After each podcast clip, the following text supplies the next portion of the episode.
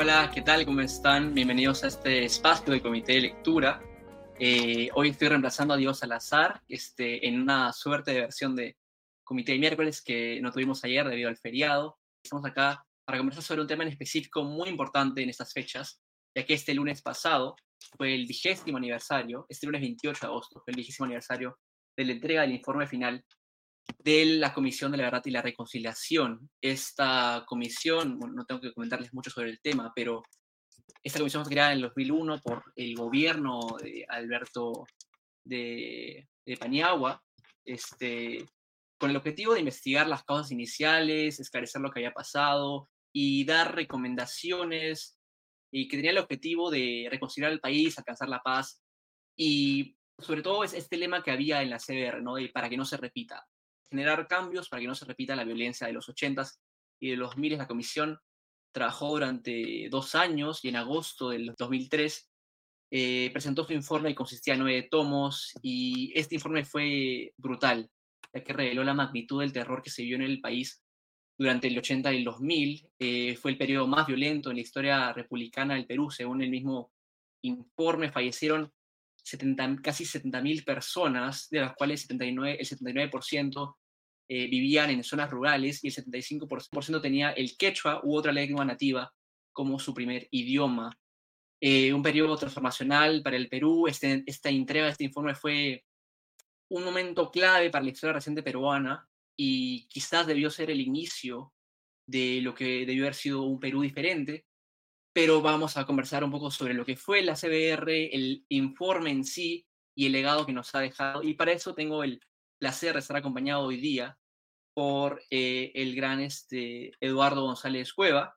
Él es sociólogo, licenciado por la Católica, eh, maestro de la New School of for Social Research, es experto en derechos humanos y justicia tradicional y ha contribuido a la planificación e implementación de comisiones de la verdad y programas de reparación en países de todo el mundo, incluyendo Timor Oriental, Túnez, Canadá, Colombia, Brasil y Mali. Además, también trabajó en la CBR, así que tiene experiencia para contarnos un poquito más de cómo fue todo ese proceso. Él fue eh, director de audiencias públicas y parte del comité editorial del informe final de la CBR. Ya sin más preámbulo, le vamos a dar la bienvenida a Eduardo. Eduardo, ¿qué tal? Mucho gusto y gracias por estar hoy con nosotros.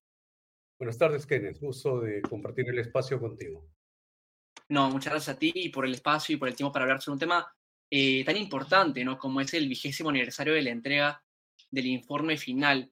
Creo que para comenzar sería bueno comenzar con lo más básico, quizás para aquellos que están familiarizados, pero con la CBR siempre hay este, mucha desinformación, muchas confusiones también, producto de la desinformación. Eh, así que creo que sería bueno que me puedas contar un poquito cuáles eran los alcances iniciales y cuáles eran los objetivos de la CBR cuando se crea y qué es lo que el producto que nos da este informe final.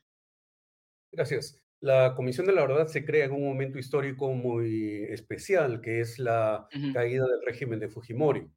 En el momento en que ese gobierno cae, había mucha conciencia de las violaciones de derechos humanos que se habían cometido durante la dictadura fujimorista.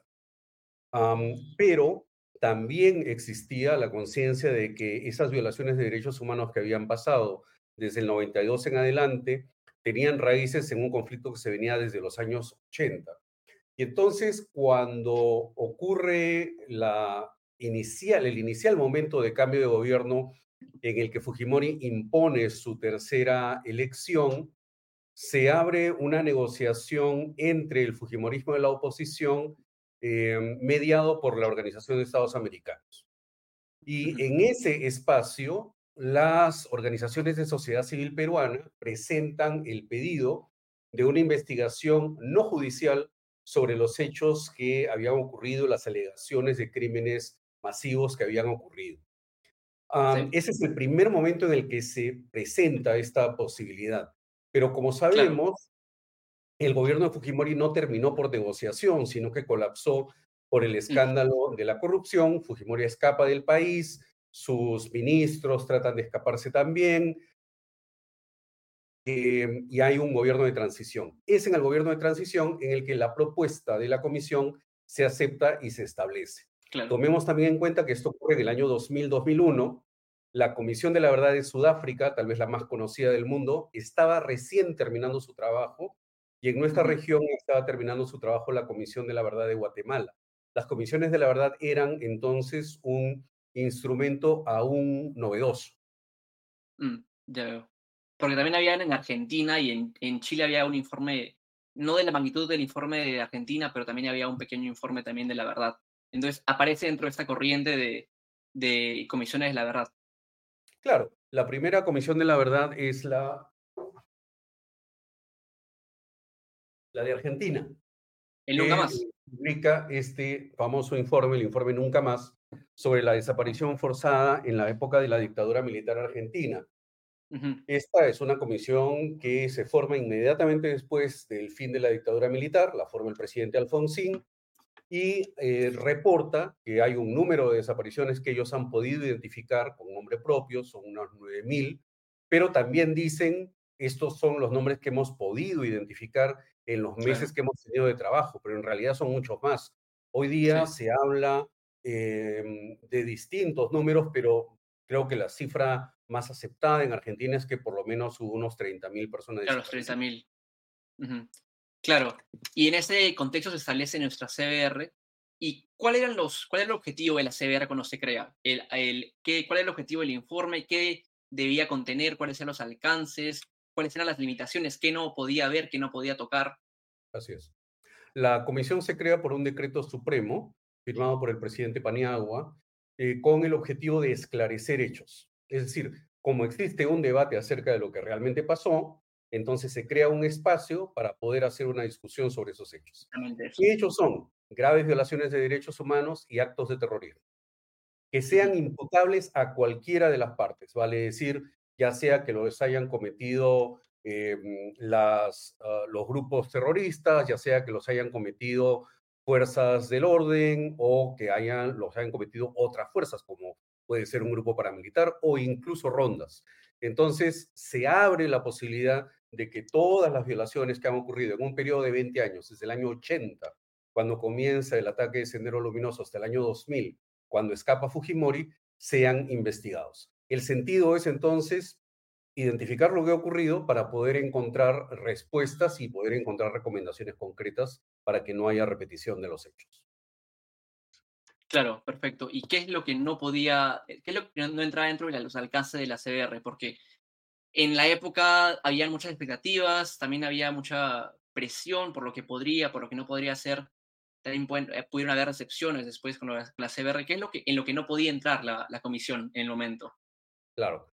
La comisión, por ejemplo, no es creada para investigar la corrupción.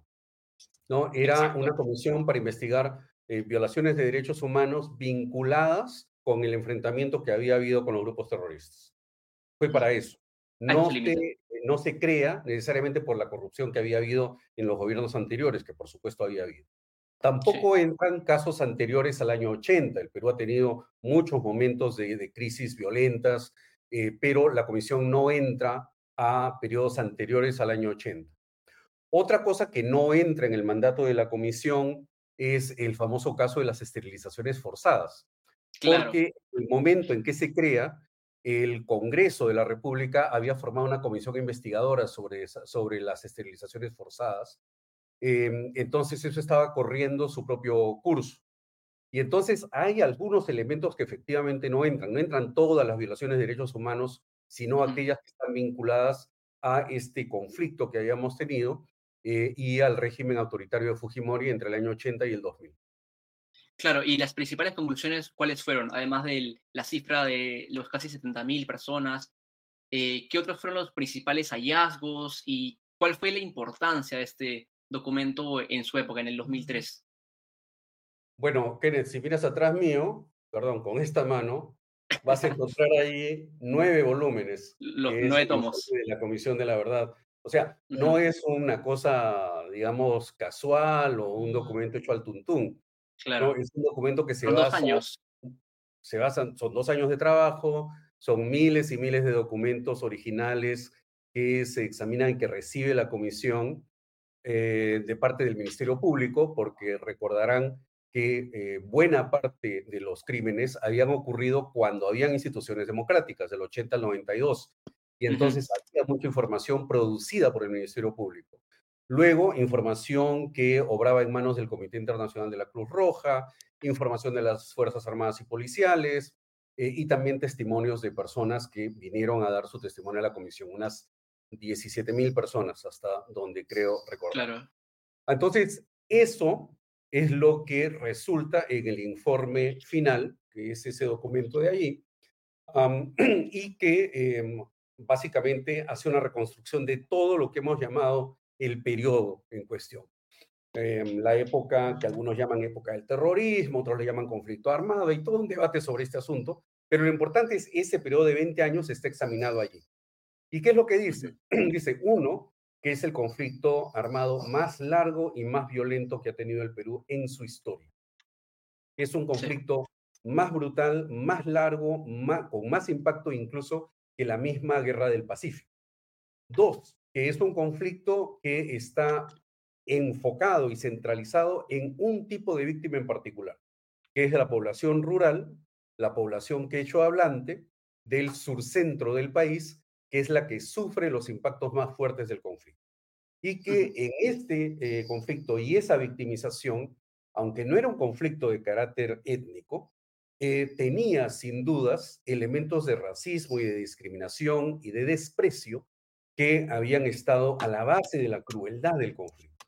Entonces, por ejemplo, em, la forma en la que Sendero Luminoso veía a las comunidades campesinas, que las veía como símbolos de atraso y por eso asesinaba a las autoridades de las comunidades campesinas para intentar reemplazarlas por sus llamados comités populares, ¿no? O el racismo del que recibimos miles de testimonios en la forma en que soldados que no eran de las regiones rurales, sino que venían de eh, Lima o de eh, ciudades, se comportaban cuando estaban en las comunidades rurales, cuyo idioma no hablaban, cuyas costumbres no entendían, etc. Entonces, esa es otra conclusión.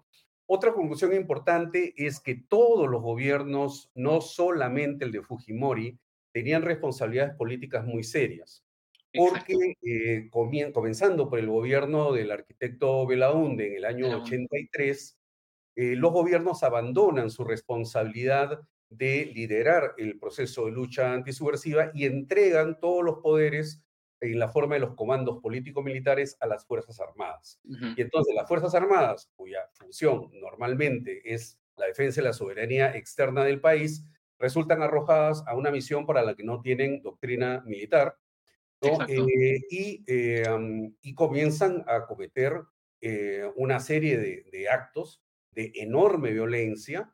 el año 83, precisamente cuando entran las Fuerzas Armadas a Ayacucho, es el año en que hay más desapariciones forzadas, por ejemplo, y ocurren también un gran número de masacres.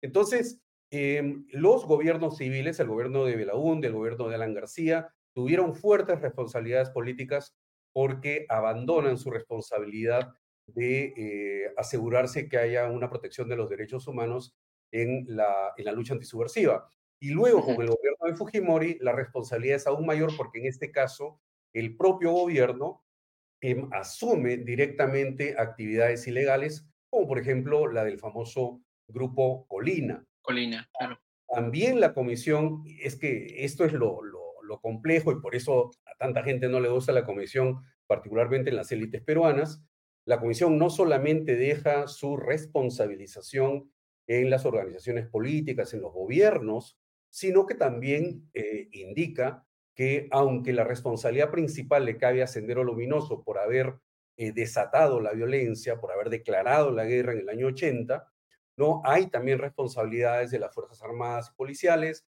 hay también responsabilidad del Poder Judicial por no cuidar los derechos de eh, la ciudadanía.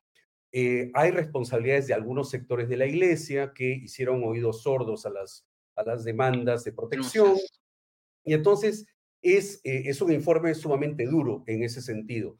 Digamos que queda muy pocas instituciones, digamos, intactas del examen que hace. Claro, sin manchas. Claro, Sí, y por eso es que es un documento tan importante. Es, eh, básicamente la síntesis de, de, todo el periodo de violencia. Eh, y algo muy, importante de la, del informe, aparte de toda la parte histórica y de tratar de esclarecer los hechos, fueron también las recomendaciones que incluye la, el informe final. informe final incluye recomendaciones que el gobierno no implementó. Eh, y te quería preguntar por eso también. Bueno, no, implementó todas, mejor, para, mejor dicho. Eh, ¿Por qué crees que el gobierno no, el no, termina de implementar las recomendaciones?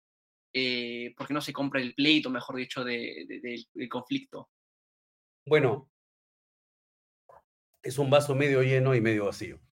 Algunas de las recomendaciones han visto un avance importante.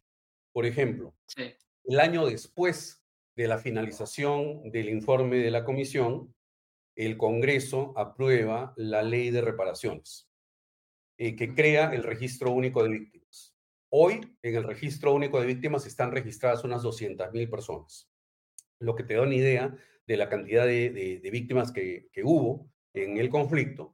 Y, em, eh, y es el gobierno inicia un proceso de reparaciones de dos tipos, colectivas a comunidades que habían sido afectadas por la violencia e individuales. Individuales. Eh, entonces, por ahí ha habido un, cierto avance. Por otro lado, la comisión recomienda que se investiguen, si no estoy mal, 47 casos particularmente eh, dramáticos, eh, y el gobierno, efectivamente, a través del Ministerio Público, los comienza a investigar. Esa es una de las recomendaciones que más lentamente ha avanzado, lamentablemente. Por ejemplo, ahora mismo sigue abierto el caso del cuartel Los Cabitos en eh, Huamanga, que es un cuartel al lado del cual hay básicamente lo que era un botadero y un horno crematorio, ¿no? En donde se, ha encontrado y se sigue encontrando restos humanos de eh, personas que fueron detenidas eh, desgraciadamente en este cuartel. Ese caso sigue abierto, ¿no? 20 em, años después de que se haya recomendado, 40 años después de que se hayan cometido los crímenes, ¿no? sin embargo, sí se avanzó, por ejemplo, en la investigación y la condena de los crímenes del grupo Colina, que resultan en los encarcelamientos de los miembros de este grupo y del propio señor Fujimori. Eh, se ha avanzado un poco en el plan de búsqueda de las personas desaparecidas, ¿no? Eh, se ha logrado identificar más o menos unos 20.000 casos y hay unos 3.000 en los que eh, las autoridades han podido identificar a las personas y han ido devolviendo los cuerpos a las familias. Entonces, hay, hay ciertos avances, hay cosas que no han funcionado, que no han avanzado. Yo creo que lo que no ha avanzado es el tema educativo. Creo que hay una gran autocensura en la, en la sociedad peruana y que cada vez que esto se quiere plantear de una manera objetiva, inmediatamente, eh, mm, digamos, salta el, el, evidente, el evidente trauma, los, los evidentes resentimientos y odios causados por, por dos décadas de violencia, y entonces se frustra toda posibilidad de discusión. Em, también se avanzó muy poco en la reforma de las organizaciones eh, de mantenimiento del orden, la policía las fuerzas de seguridad. No se ha avanzado allí y, yo creo que desgraciadamente lo vemos cada vez que hay conflictos sociales y las fuerzas del orden actúan de una manera que no respeta los derechos humanos. Vemos que desgraciadamente no ha habido reformas de fondo allí. Sí, claro. y la falta de reformas, estas específicas que mencionas, han pasado uno, dos, tres, cuatro, una cantidad de gobiernos y de presidentes, sobre todo, eh, notable, y, ninguno toma estas, estas recomendaciones. La reforma policial, por ejemplo, es algo que se viene hablando hace ya 20 años y no, no pasa nada. ¿Qué, ¿Qué es lo que hubo una oportunidad importante después de la entrega del informe? ¿Por qué no se toma? ¿Y por qué el gobierno de Toledo y el gobierno, bueno, el gobierno de García es por motivos obvios que aparecen, el, el, García aparece en el mismo en forma final, ¿no? ¿Por, qué el gobierno de Toledo, el gobierno de Humala no, no se compran el plito de tratar de implementar estas mm, recomendaciones? Bueno, mira, para ser justos, todos los gobiernos han tenido sus, sus grises sobre el tema de la CBR. El propio gobierno de García, y efectivamente se hacen señalamientos de la gestión del APRA en el informe eh, del año 85-90, el propio gobierno de García, por ejemplo, crea el lugar de la memoria. ¿No? Este, a regañadientes, pero sí. Así es, a regañadientes, pero lo creó, ¿no es cierto? Eh, implementa el plan de reparaciones.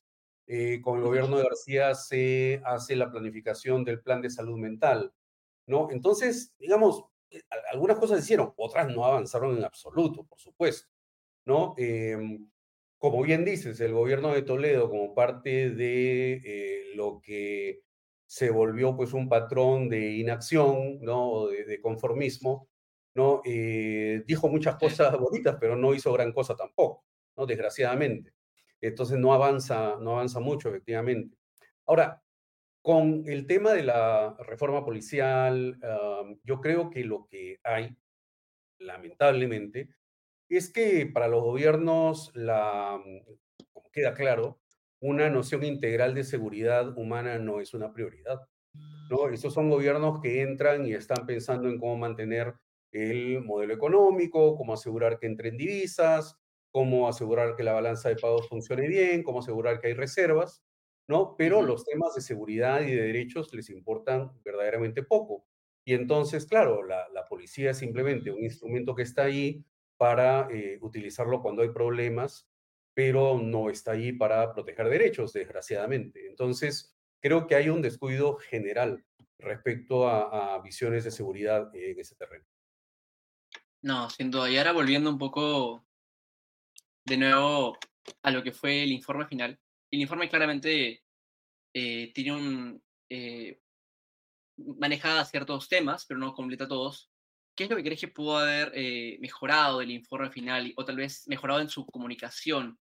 Eh, porque, como vamos a ver en unos segundos en la encuesta de IEP, no mucha gente llega a conocer el informe, no iba a ser accesible para todos. ¿Qué es lo que quiere? ¿Qué es lo que se puede haber mejorado tanto a nivel de, contenido como a nivel comunicacional? Que bueno, es también responsabilidad del Estado, ¿no? Pero te hago la pregunta igual, Balonero. Claro. Mira, en este momento hay varias comisiones de la verdad en el mundo y a partir de la Comisión Peruana ha habido unas 20, 25 más. Eh, normalmente a las comisiones de la verdad les dan unos tres años, cuatro años de trabajo.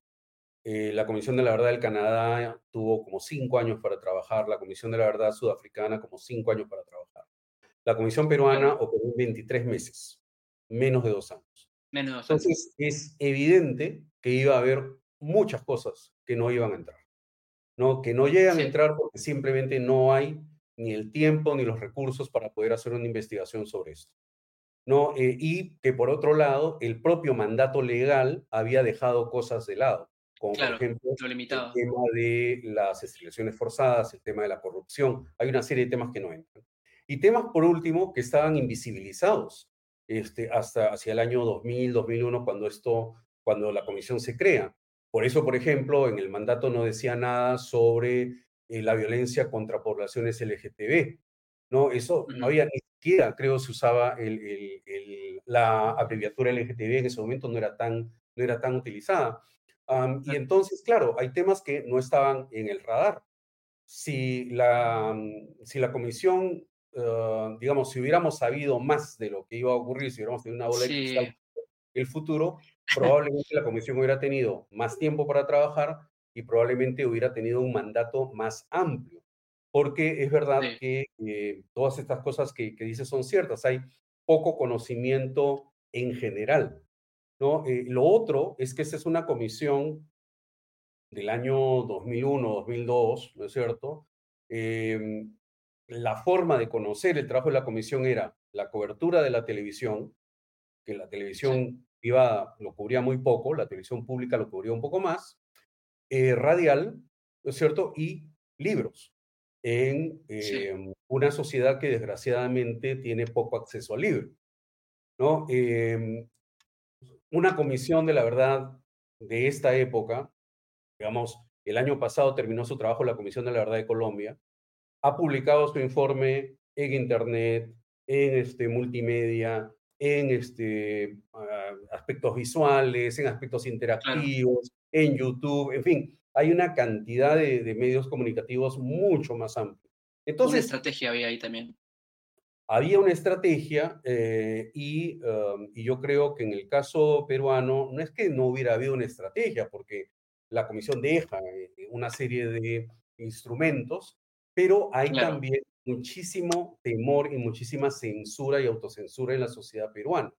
La comisión deja todo un plan de educación sobre el periodo de la violencia, para escolares que se lleva al Ministerio de Educación y apenas cambia el ministro, ese plan se cae. Y cada vez que se pretende discutir el tema con los jóvenes, inmediatamente salta algún congresista escandalizado generalmente son congresistas conservadores o vinculados a las Fuerzas Armadas, que eh, inmediatamente lo bloquean o lo vetan. Entonces, por supuesto, después de 20 años de vetar permanentemente una discusión informada sobre ese proceso, llegamos a una situación en la cual los jóvenes no tienen ni idea de quién era Abimael Guzmán. Entonces, poca sorpresa porque evidentemente se ha suprimido el instrumento que podía haber servido para esa discusión. Sí, sin duda. Y ahora vamos a, ver las gráficas del IEP que mencionaba para la audiencia que no, no entiende un poco de por qué hablamos de que mucha gente no conoce lo que pasa eh, con, la, con, la, Comisión de la Verdad. Esta es una encuesta del IEP de este fin de semana que apareció en las redes del Instituto de Estudios Peruanos y habla sobre el conocimiento de la Comisión de, Verdad, de la Verdad y la Reconciliación. Y la pregunta es, ¿conoce o ha escuchado hablar de la Comisión de la Verdad en el Perú? Y de los encuestados de peruanos, el 38% dice que sí y el 61% dice que no. Es, es decir, 6 de cada 10 peruanos no han escuchado sobre la Comisión de la Verdad y la Reconciliación lo cual es, eh, verdad, un dato tristísimo, eh, hasta trágico, podría decir. Eh, te mandé esto hace poco, Eduardo. ¿Qué, ¿Cuáles son tus impresiones ante, ante estas cifras tan, este, yo diría, deprimentes?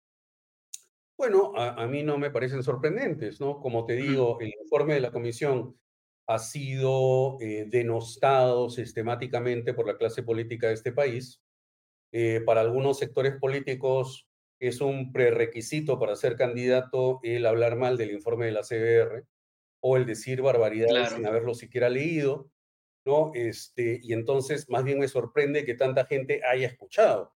Ahora, de esas personas que han escuchado sobre el informe, evidentemente la absoluta mayoría solo ha escuchado del informe y ha escuchado a través de referentes políticos, la mayoría de los cuales, por ser miembros de la clase política, tienen una visión negativa del informe también sin leerlo.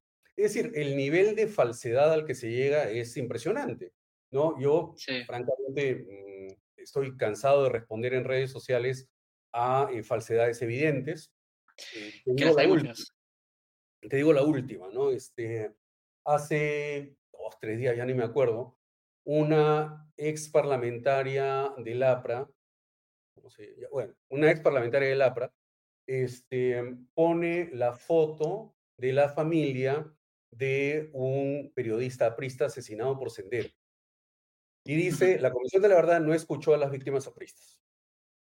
Pero claro, lo que no decía en su tweet es que esa foto era de los familiares de este señor, el señor Tenicela, asesinado por Sendero Luminoso en Huancayo, una foto tomada en la Comisión de la Verdad cuando esta persona estaba hablando a la Comisión de la Verdad. Entonces, el nivel de falsedad es impresionante, es alucinante.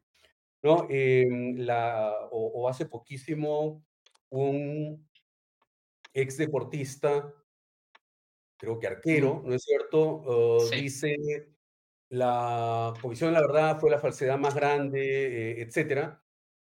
Y bueno, era primera noticia, yo estaba muy contento de que alguien dijera que lo había leído, ¿no? Por, para poder decir lo que decía, pero no, no vi que hubiera mayor prueba de que en efecto lo hubiera leído, ¿no? Entonces, eh, claro, si es que eh, lo que se dice el informe es una cosa negativa de entrada, pues obviamente a mucha gente no le quedan muchas ganas de leerlo, ¿no? Este, y, y a pesar de que ahora hay más acceso a la información, Realmente lo cierto es que también hay más burbujas informativas. Uno solo busca información de aquellas personas que piensan como uno. En las redes sociales es así. Si yo encuentro gente que no me gusta, voy y ping, lo bloqueo y ya nunca más escucho lo que piensa esa gente. Y entonces solamente me quedo con los que piensan como yo. Yo no bloqueo a nadie, por si acaso. Este, pero la gran mayoría de personas hace eso y entonces obviamente las redes sociales son un espacio de autoconfirmación y luego uno va y dice, no, pero lo he leído en redes sociales. Desgraciadamente eso es lo que pasa. Sí, no, y es bastante complicado sobre todo luchar con la desinformación en redes. Yo también encontré varios comentarios de similar índole y es a veces es cuestión de solamente leer las conclusiones de la, del informe final que están disponibles en internet y, ahí está básicamente todo resumido por si no este, quieren acceder al documento completo y ahora existe hasta la versión abreviado del, informe final de la Comisión de la Verdad. Eh, hablamos de estas encuestas, eh, hasta buscando el Hatuk. claro, la versión abreviada que es un tomo y no es tan extenso y está disponible en, en, este, internet de forma gratuita, lo cual es lo más importante, ¿no? que esté de forma gratuita. Hemos, hemos visto estas encuestas que no nos dan mucha positividad. ¿Cuál ha sido entonces, después de 20 años, el legado del informe final de, de la Comisión de la Verdad, en tu opinión? Creo que hay una uh, confusión hecha de buena fe eh, en el nombre del informe. El informe se llama Informe Final. ¿no? Eh, para transmitir, creo yo, la noción de eso, de finalidad, de, de algo definitivo. En realidad yo creo que debía haberse llamado informe inicial, porque lo que hacía era abrir, iniciar un proceso de discusión en una sociedad traumatizada que, como suele ocurrir con, los seres humanos cuando estamos traumatizados, no quieren hablar de la causa del trauma. Es decir, eh, es, una cosa conocida que eh, quien sufre un trauma tiene muchas dificultades para volver a la fuente de su, del hecho traumático. Esta es una sociedad que reprime el terror, el miedo, los odios generados por esos procesos y entonces se queda atrapada en la permanente repetición de esos mismos fenómenos sin poder procesarlos, desgraciadamente. Claro. Cualquier persona que se dedica a la salud mental te dirá que la manera de enfrentar un síndrome, una neurosis, es hablar, es hablar, es escuchar, reflexionar y comienzas a entender esos procesos que están ocurriendo para que no se repitan.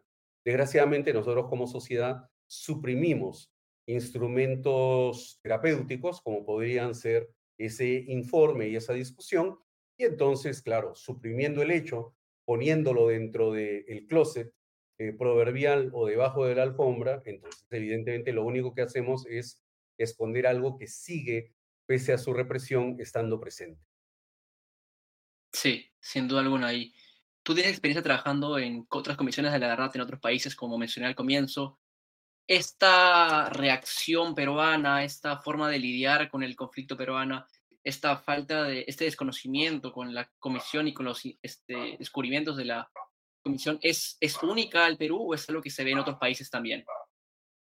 No, yo creo que es bastante común. Es decir, Em, no hay país en el que enfrentar hechos terribles como estos sea algo fácil. Estos son procesos que toman décadas, a veces generaciones, para poder enfrentarse con sobriedad, con madurez. Ah, mira España, ¿no? España que nunca tuvo una comisión de la verdad, que más bien tuvo una amnistía que impedía la investigación de los delitos, ¿no? Se ha pasado 80 años desde la guerra civil de los años 30, 40 años o más casi desde el fin de la dictadura franquista, casi 50 años. Eh, reprimiendo esos hechos y hoy día encuentras los mismos debates, que es una sociedad que no los ha podido discutir, una sociedad que sigue buscando a personas desaparecidas, a miles de miles de personas que fueron enterradas al lado de un camino. ¿no? Eh, entonces, no es sencillo es, yo diría, desgraciadamente normal que las sociedades tengan temor de, eh, ver estos hechos, pero precisamente por ese temor es que los hechos vuelven, y esto es lo terrible. Em, para volver a Europa, uno de los lugares más violentos del planeta, ¿no? Piensa en lugares como Irlanda del Norte, donde hay un conflicto desde hace ocho siglos. Piensa en los Balcanes, donde hay un conflicto también desde hace ocho siglos. No piense en Europa Central, en Europa del Este, donde los conflictos van siglos y generaciones hace. ¿no? Eh, ¿Por qué? Porque tenemos situaciones en las que normalmente el vencedor escribió la historia, eh, se le imponía el silencio a los derrotados y entonces cada uno rumiaba sus dolores y sus cóleras en su pequeño espacio, en su pequeño círculo, hasta que se prestaba una nueva ocasión de hacer la guerra. Y entonces, por supuesto, esto se repite una y otra vez y otra vez y otra vez, ¿no? Em, pero la, la posibilidad de enfrentar el pasado es muy reciente.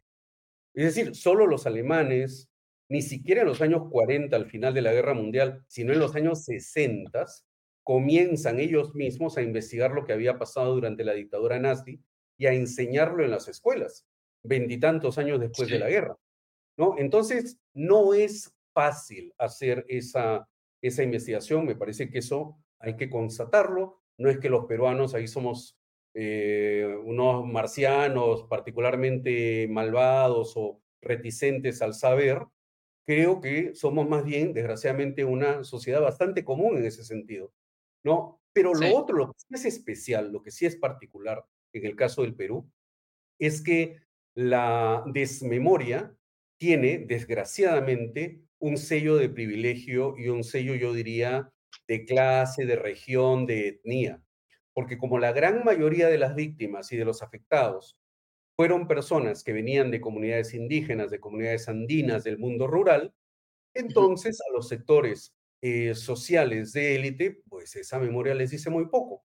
Lo que recuerdan, si es que recuerdan algo del pasado, no eran los titulares de los periódicos de que había habido una masacre en alguna comunidad de Ayacucho. Lo que recuerdan eran los apagones que les afectaron dentro de la ciudad. Y entonces, desgraciadamente, en efecto, hasta en nuestras memorias tenemos estas distinciones em, sociales que desgraciadamente no nos permiten armar un relato común como nación, que es lo que debiéramos apuntar a tener. Sí, sí, sin duda alguna. Y como se da, aquellas que tienen más poder pueden imponer, si se puede decir, su memoria y es la que tiene más mayores reflectores, sobre todo si hablamos de, élites. Antes de terminar este, la entrevista, te quiero preguntar sobre el lugar del informe final de la Comisión de la Verdad. Han pasado 20 años, eh, tiene un legado, pero ¿qué lugar debería ocupar, qué lugar ocupa ahora y qué lugar debería ocupar en el futuro este informe final y sus conclusiones y todo lo que se descubrió este, en este documento? Yo creo que es una plataforma que sirve para mm, resistir a las memorias hegemónicas y verticales impuestas desde los grupos de poder fáctico en el Perú. La memoria dominante de aquel periodo ¿no? es que hubo un Salvador, Alberto Fujimori, que se enfrentó a, un grupo de, eh, de, gente enloquecida que no tenía ningún, ninguna racionalidad, ¿no es cierto?, ni siquiera estratégica, ¿no? Eh, y que mágicamente este dictador, con ayuda de este, las Fuerzas Armadas, pues derrotó a todos estos grupos sin cometer una sola violación de derechos humanos, ¿no? Y que de alguna manera todos los miles y miles y miles de víctimas que ha habido son todos, ¿no es cierto?, integrantes de esas organizaciones terroristas que se alzaron contra el Estado peruano. Esa es la narrativa dominante y esa es la narrativa que tienen eh, los sectores políticos eh, más corruptos y los sectores políticos de la casta política que tiene el Perú. ¿no? Em, entonces, el informe es una plataforma y una base para una pequeña memoria alternativa, una submemoria, si tú quieres, una versión, ¿no es cierto?, eh, que está muy suprimida, pero que existe. Entonces, a diferencia de otros países en donde eh, se dicta la eh, historia desde los sectores dominantes, en este caso, se abrieron las puertas por primera vez en la historia del Perú a que las víctimas mismas dijeran su verdad. Y entonces, por primera vez en la historia del Perú, hubo, por ejemplo, audiencias televisadas para que toda la sociedad escuchara el relato de mamá Angélica, que habló de lo que le pasó a su familia en su idioma, en quechua, una audiencia pública para escuchar a los líderes ayánicas que contaron sobre lo que sufrieron a manos de Sendero Luminoso, ¿no? Em, un lugar en donde hablaban policías de baja graduación que habían sido víctimas de, eh, de la acción de grupos terroristas, eh, personas de todas las extracciones sociales que vinieron a dar su informe ante la comisión. Era la primera vez que esto ocurrió. Entonces, esto es, en mi opinión, contrahegemónico. Eso es una forma de plantear la historia eh, tomando en cuenta la voz de quienes son generalmente marginalizados y relegados a los costados de, una sociedad y del poder. Eso es, yo creo, el legado, la importancia del informe de la comisión. No solamente algunos hallazgos, algunos números, algunas recomendaciones, sino el sentido que tienen de demostrarnos que es posible abrir la esfera pública para que quienes han sido marginados, excluidos, dejados sin voz, puedan venir a hablar de sus experiencias y que esas experiencias sean tomadas en serio. Sí. Bueno, creo que con eso es una buena nota para terminar la entrevista. Te agradezco por tu tiempo, Eduardo. En verdad, el informe final de la CBR es un documento muy importante y con un legado eh, poco, este, poco comparable en la historia del Perú, creo yo. Eh, te agradezco de nuevo por tu tiempo y gracias, estamos de nuevo en contacto para una próxima oportunidad y para eh, seguir conversando. Sin duda, muchas gracias, Kenneth. Perfecto, Eduardo, un placer. Bueno, ese fue Eduardo González Cueva, sociólogo, experto en justicia transicional y además eh, una persona que trabajó en la CBR.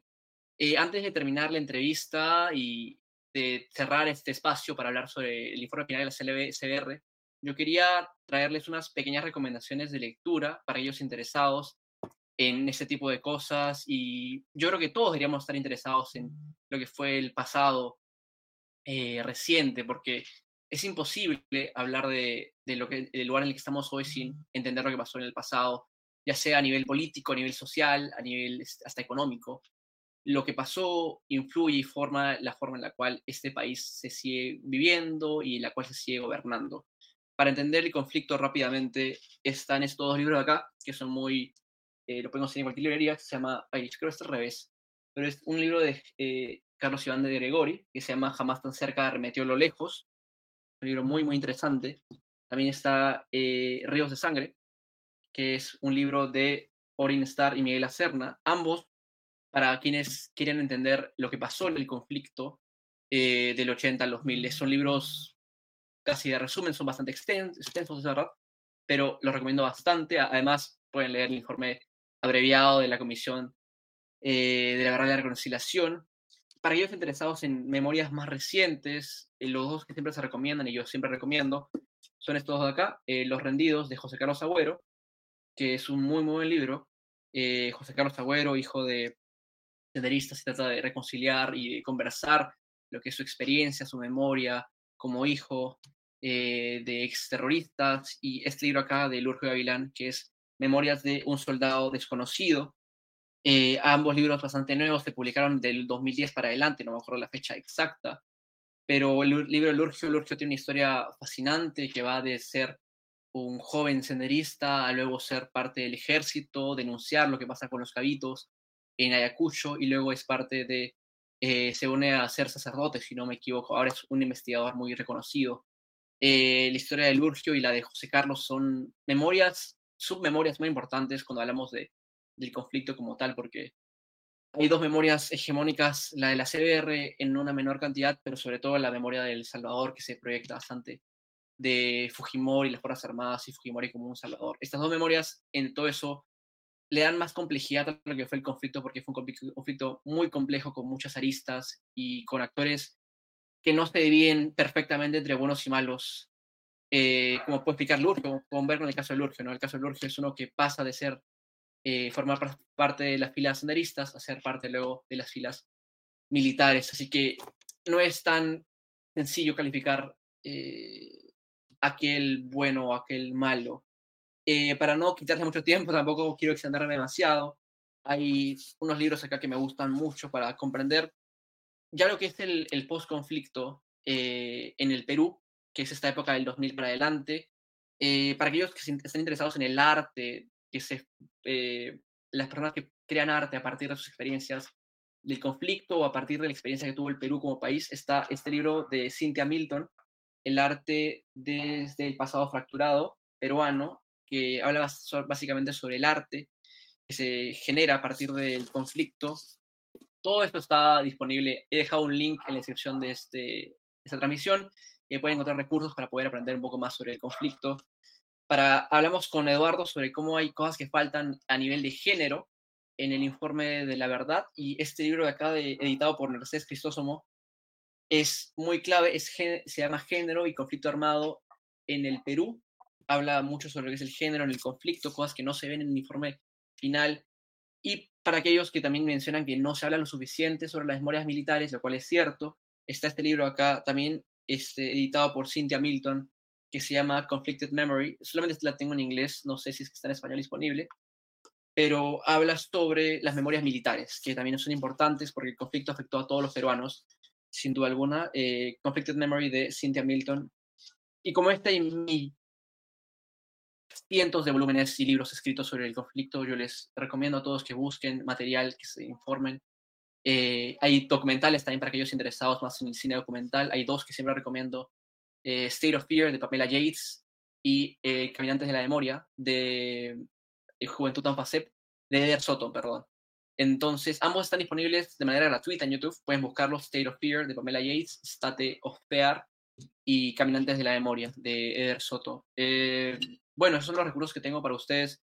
Están todos en la descripción de este episodio. Hay un pequeño link ahí que he dejado para todos los interesados en aprender más sobre lo que es el, conflicto armado interno, que en verdad es algo de lo cual todos debemos aprender más. Vieron las cifras del IEP, son bastante desalentadoras, sin duda, pero poco a poco se va a poder, si construimos a divulgar, podemos contribuir a que cada vez se sepa más sobre este conflicto.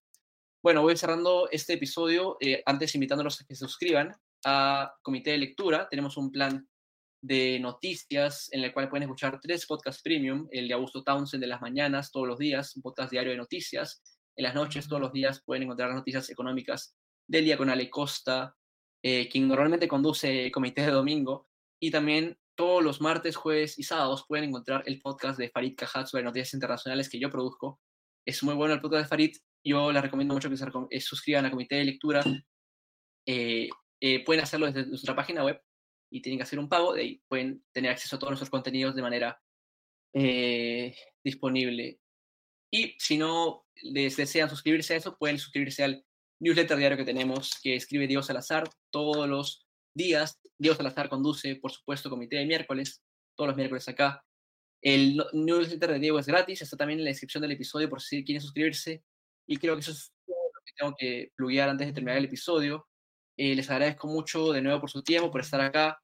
Eh, gracias por los que se quedaron hasta el final para las recomendaciones. Espero les haya servido de algo. Si necesitan alguna otra, no duden en escribirme en mis redes sociales. Y bueno, me parece que es un buen lugar para acabarlo. Nos vemos el domingo aquí en Comité de Domingo con este, más noticias y con todo lo, lo que pasó durante la semana en la actualidad nacional. Les agradezco de nuevo por el tiempo y hasta la próxima oportunidad.